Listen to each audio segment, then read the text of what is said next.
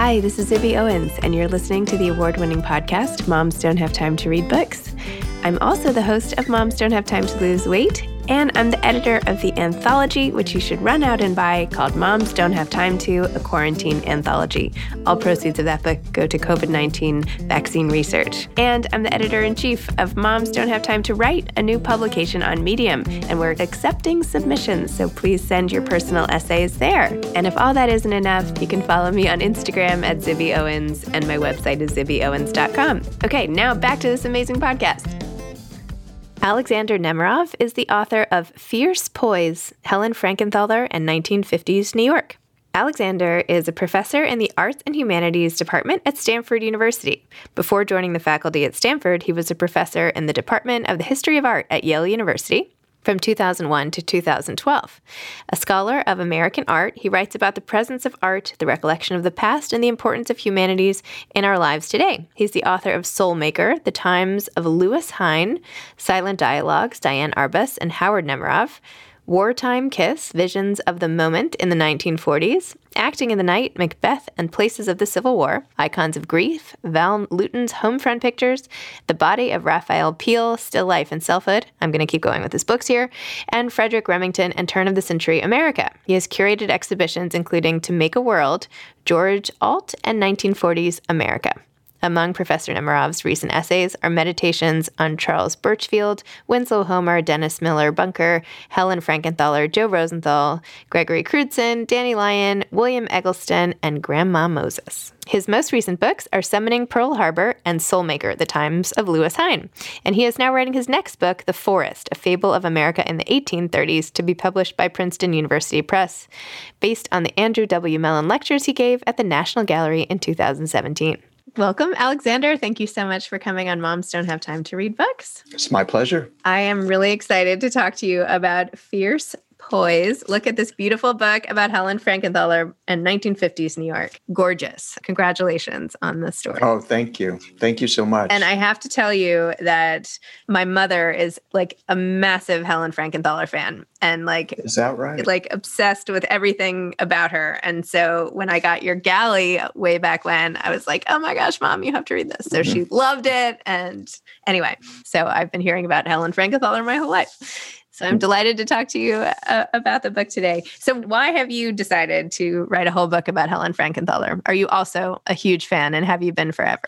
Well, you know, Zibby, I think I've been hearing about Helen Frankenthaler my whole life too, in a but in a slightly different way, which is to say Helen Frankenthaler went to Bennington College and her senior year was my dad's first year there as a professor and she, Helen, took a class with him. And I guess they stayed in touch over the years periodically. I certainly recall her name when I was growing up. I was born in Bennington, though we moved soon after that. But suffice it to say that she'd long been in the back of my mind. Then I began to just be aware how much I loved her paintings and sometimes when I write about artists, the the reason for the liking, and there is no other reason to write about art unless you have strong feelings about it. So that's a given. But in in sometimes the strong feelings, the reason for them is, is manifest right in a moment. Other times it takes longer. And I think, as I say in the book, I really needed to catch up to Helen and understand why her paintings moved me.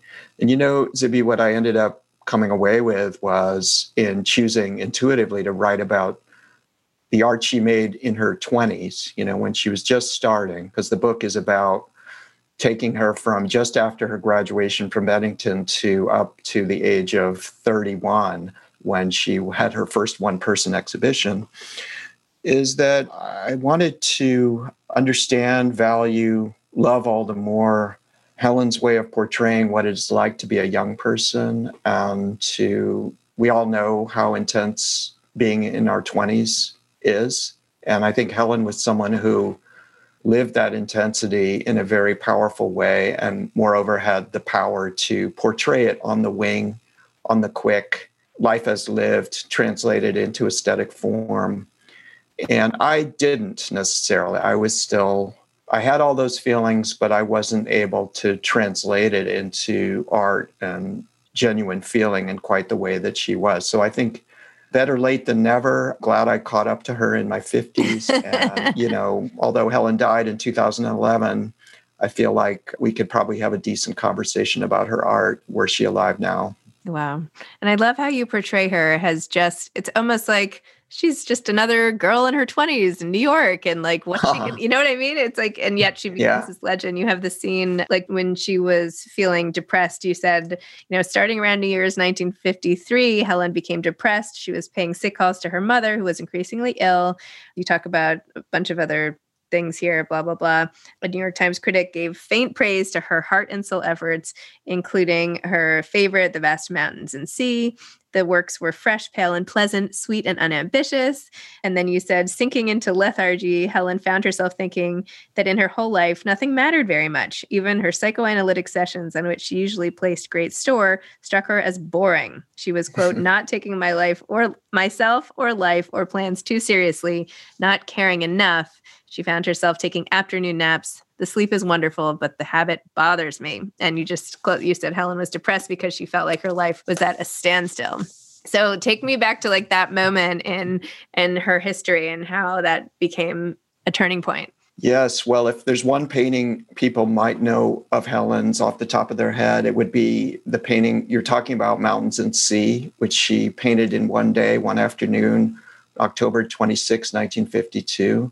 And although that painting now hangs in the National Gallery in Washington and has been there for a number of years, at the time, as the Times review indicates, it was met with disdain, not just by art reviewers, but by Helen's fellow artists who thought it wasn't, I don't know, serious and angsty enough. And she was kind of lectured to by the artist Larry Rivers, and also privately her friend uh, or sometimes frenemy Grace Hartigan was very critical of that painting too. But Helen never really doubted that picture. You know, she said the lightest touch is always the hardest one. And that's something I've really learned from her. You know, we can think, you, me, anyone, that gravity, intensity, depth, as we say, is always the sole road, the royal road to seriousness, profundity. But Helen really brought me to appreciate, to value the quality of lightness, of air, of atmosphere, which that picture is so much about. And, you know, pleasure poised on a balance as ephemeral, full of grace, all of these things is what she portrayed. She knew to spend any more time on it would be to ruin it. But her lethargy, Zibby, had to do with precisely what she says. She wasn't sure even if she should be an artist anymore, even though she was really born to be an mm-hmm. artist. She even interviewed kind of half heartedly for a job at Time Life, though she was really put off by the starchy intellectualism of the whole Time Life building. She also was invited to help campaign for Adlai Stevenson because that painting was made just 10 days or so before the presidential election that Eisenhower won in a landslide over Stevenson. So she was thinking about different options.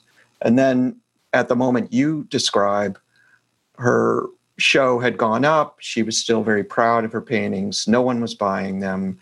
The reviews were diffident. Her fellow artists were suspicious she was depressed for reasons beyond that. You know, part of what I say about being the 20s being an intense time is people, including Helen, are working out a lot of stuff or not working it out uh, or both. And the depression, I think, was something that happened to her as it happens to many people unbidden. In that part of the book, I talk about her going to see this late Charlie Chaplin film called Limelight in which there's a very beautiful ballerina who looks remarkably like Helen. She's pictured in the book. And Helen, not surprisingly, identified with this ballerina who, you know what, had this kind of psychosomatic illness that convinced her she couldn't get out of bed, that, you know, just like Helen, you know, basically taking long naps. And this feeling of illness and inadequacy was precisely related to her talent, you know, precisely related, if you watch the movie, which is wonderful, I think, to her incredibly rare ability as a dancer. So the same goes for Helen, which is to say, you know what, Zibby, when we talk about an artist, we use that word artist. I think even me, whose job it is to talk about artists, can sometimes use that term very glibly, when in fact it's a very mysterious term. And in Helen's case, it means there's a tremendous amount of energy, volatile emotion that is in there that is driven sometimes almost too fast for one's own liking by a relentless pursuit of aesthetic form. You know, I must make a picture. I cannot not make a picture. And that's that's a volatile thing to handle and not everyone can handle it well. Helen made it through, you know, without dumbing down or numbing down all of the different emotions from laughter to despair that her work portrays.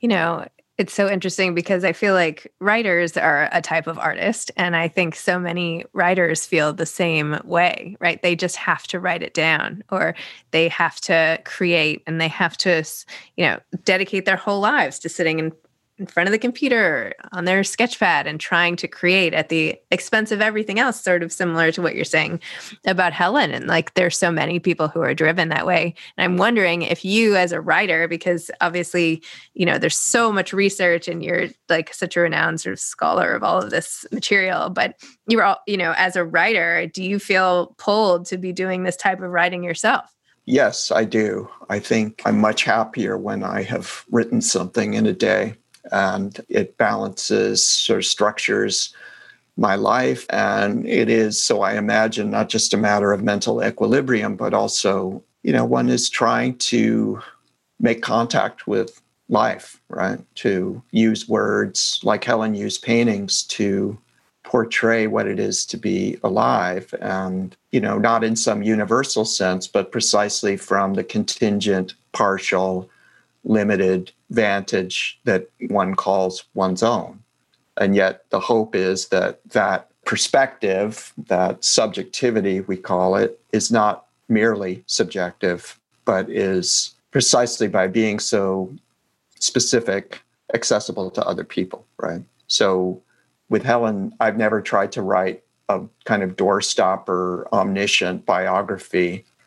I've kind of used my own feeling for her work as my pathway into it and hopefully not deviated from that at all. So as you know each each chapter of the book is is about one single day in her life from the year 1950 to the year 1960 it's kind of unabashedly partial in that way too but it's also true to Helen's art in the sense that she like me would suggest that you know anytime you're writing a sentence or putting paint on a canvas, you are presumably trying to do something that is not the same as ordinary life, not walking down the street or mailing a letter or whatever the case may be. And it's a religious conception of art in her case, which I'm attracted to, which is to say, you make a painting in order to reveal something about the world. And that revelation is not didactic, it is not moralistic, it is instead kind of sensory and specific to feelings that are almost impossible to describe, but you know, feelings like lightness, lift, sorrow, you know, feelings that we have, of course, handy words for, but words that are just finally placeholders, you know. So Helen is someone who's pushing paint to be able to portray states of mind, states of being, even just the feeling of walking down the street with the light kind of dappling through the shadows of the trees in a way that doesn't kill those experiences, but makes them live, makes them visible to the rest of us. Beautiful. I mean, it's really like the power of art to evoke feeling, right? That's from your words to her work that's really what all artists are trying, I think, at their core to do, right? Communicate what's inside their heads in some way to somebody else's head. It's really cool when you think about it. I know that's ridiculous, but yeah, yeah, sort of a message in a bottle. Yes, you, it goes out there, and the the artist can't be sure where it will land, but the person who picks up the bottle will be the person for whom the picture was intended. And I love that you mentioned the structure. I'm just holding up the book again, and I love how everything is in a day. That's so great. I mean, when you talk about like getting a slice of life of somebody's career, to do it in such a creative way is is amazing. I mean, there's so many ways you could have approached her life right like a bazillion yes. ways. I'm sure you debated how to do it but this is so great and it just shows her growth as like an artist and over time and mm-hmm. i don't know that's just a great tactic. I love it. Well thank you zibby you know what? I didn't debate it. you didn't? You just knew right away? I, I knew right away that that's the way it would be.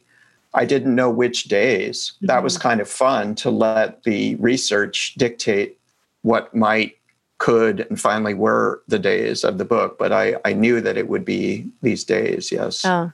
It would be structured this on is days. my own, like, that I have to debate everything a million times. I'm just projecting how I imagined you would have done it. But well, in fairness to you, I think sometimes that is the way it is for any writer, right? There are different formats and the the, the right format becomes apparent only in the writing of things. So I understand that. It's just in this case, somehow it wasn't, I didn't need to go through that preparatory thinking. Yeah. I also love that this is an Upper East Side girl book as I sit here on the Upper East Side talking to you. Mm-hmm. so, and I spent a whole summer at Bennington, by the way. So I'm. Oh, did you? Yes, I'm very familiar with it. And I did a whole writing program, writing and photography. Wait, this is way oh, back when, but yeah. Wonderful. Beautiful. Yeah. Yeah. Yeah. I think Helen was such the Upper East Side person that when she did move to the lower west side you know she lived down in the west 20s when she was when the book starts out.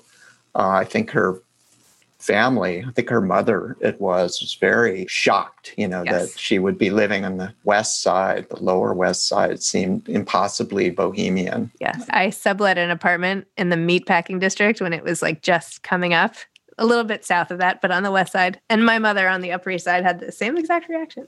oh, is that right? Yeah. So mm-hmm. anyway, so what what is coming next for you now? You have this beautiful book out in in the world. Who are you? Are you going to profile a different artist next, or what's your plan? Yeah, it's a great question. I'm contemplating what my next book will be I'm writing a very different book right now, which is about America in the age of Andrew Jackson, actually. Oh, I just was doing that with my daughter. Her test is on Thursday. We're literally, I'm like deep in Andrew Jackson time. Wow. What, what grade is your daughter? Seventh grade. Oh, fantastic. Yeah. Yeah. Right. So it's about America in the 1830s, and it's kind of the opposite of the Frankenthaler book in the sense that it's told from the vantage of many, many people known and unknown from that time. So I mentioned Andrew Jackson because he's a good place marker for that era, the 1830s, but it's actually a different kind of writerly challenge where it's everyone from farmers, slaves, poets, painters, politicians, and so on. So I'm, I'm enjoying that a lot. Hmm, wow. I'll have to read that one. Now I feel like mm. I am so clear on exactly what was going on at that time, whereas perhaps had I not brushed up on it over the weekend, I wouldn't have been. Well, yeah, me too. Me too. I mean, one writes, uh, I don't know if this is true for you, but it must be in some way that one writes to learn, right? Yes. I think writing about Helen, I don't know, there's this curious way that one writes from a position of feeling that one already has, as I was talking about. But at the same time, one discovers more the nature of that feeling by virtue of the writing. And I, I've been thinking about the Helen book now that in ways I didn't really appreciate when I was writing it, it was a kind of coming into being of my own feelings about Helen by virtue of writing the book, if that makes sense. Yeah. Like not not in a way that that really I could turn into formulae and, you know, simple descriptive sentences because I don't really believe in that. You know, I don't I tell my students here, for example, that they should avoid the the phrase my book is about you know this artist and so on because that word about though it's understandable why people use it implies a you know like the art is over there and i, I say instead you know you should say i write with the artist and although the with is complicated because one doesn't want to be sort of just the publicist, as it were, for the artist, right? That's not what it's about.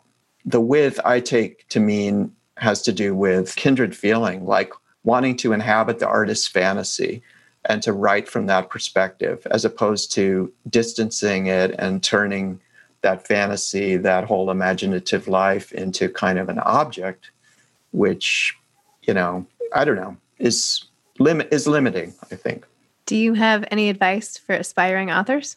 Yes, I guess so. Write about what moves you. That's one thing. Yeah. And discover what it is that moves you by writing. And often I think that means instead of going to a museum and feeling honor bound to look at all 1,000 paintings, each one for two seconds, instead pick one thing that moves you maybe by an artist you know you want to look at, maybe maybe by someone you've never heard of. Whatever it is, it might be like a painting of a meadow with a stream running through it of a kind that even as you stand there for 5, 10, 15 minutes, a whole hour, or even for just 30 seconds before your friend drags you off to get an espresso, it stays in your mind and then it becomes the basis, the kernel for some idea. And maybe it has to do with a memory you have, maybe it has to do with some movie you saw once that featured a similar scene. Who knows? But I would say, right from that moment, from that stream, in that field, and that stream is a kind of source for all that one has to give. So I'm, I guess, a believer in the oak growing from the acorn. Beautiful. Great. Well, thank you for coming on Moms Don't Have Time to Read Books. Alexander, thank you for this intimate look into Helen's life and her art, eh, which I will never look at quite the same way again. And thank you for this conversation. You're very welcome. Thank you, Zibby. Okay, take care. All right. Bye bye. Bye bye. Thanks for listening to this episode of Moms Don't Have Time to Read Books. Don't forget to follow me on Instagram at Zibby Owens and at Moms Don't Have Time to Read Books.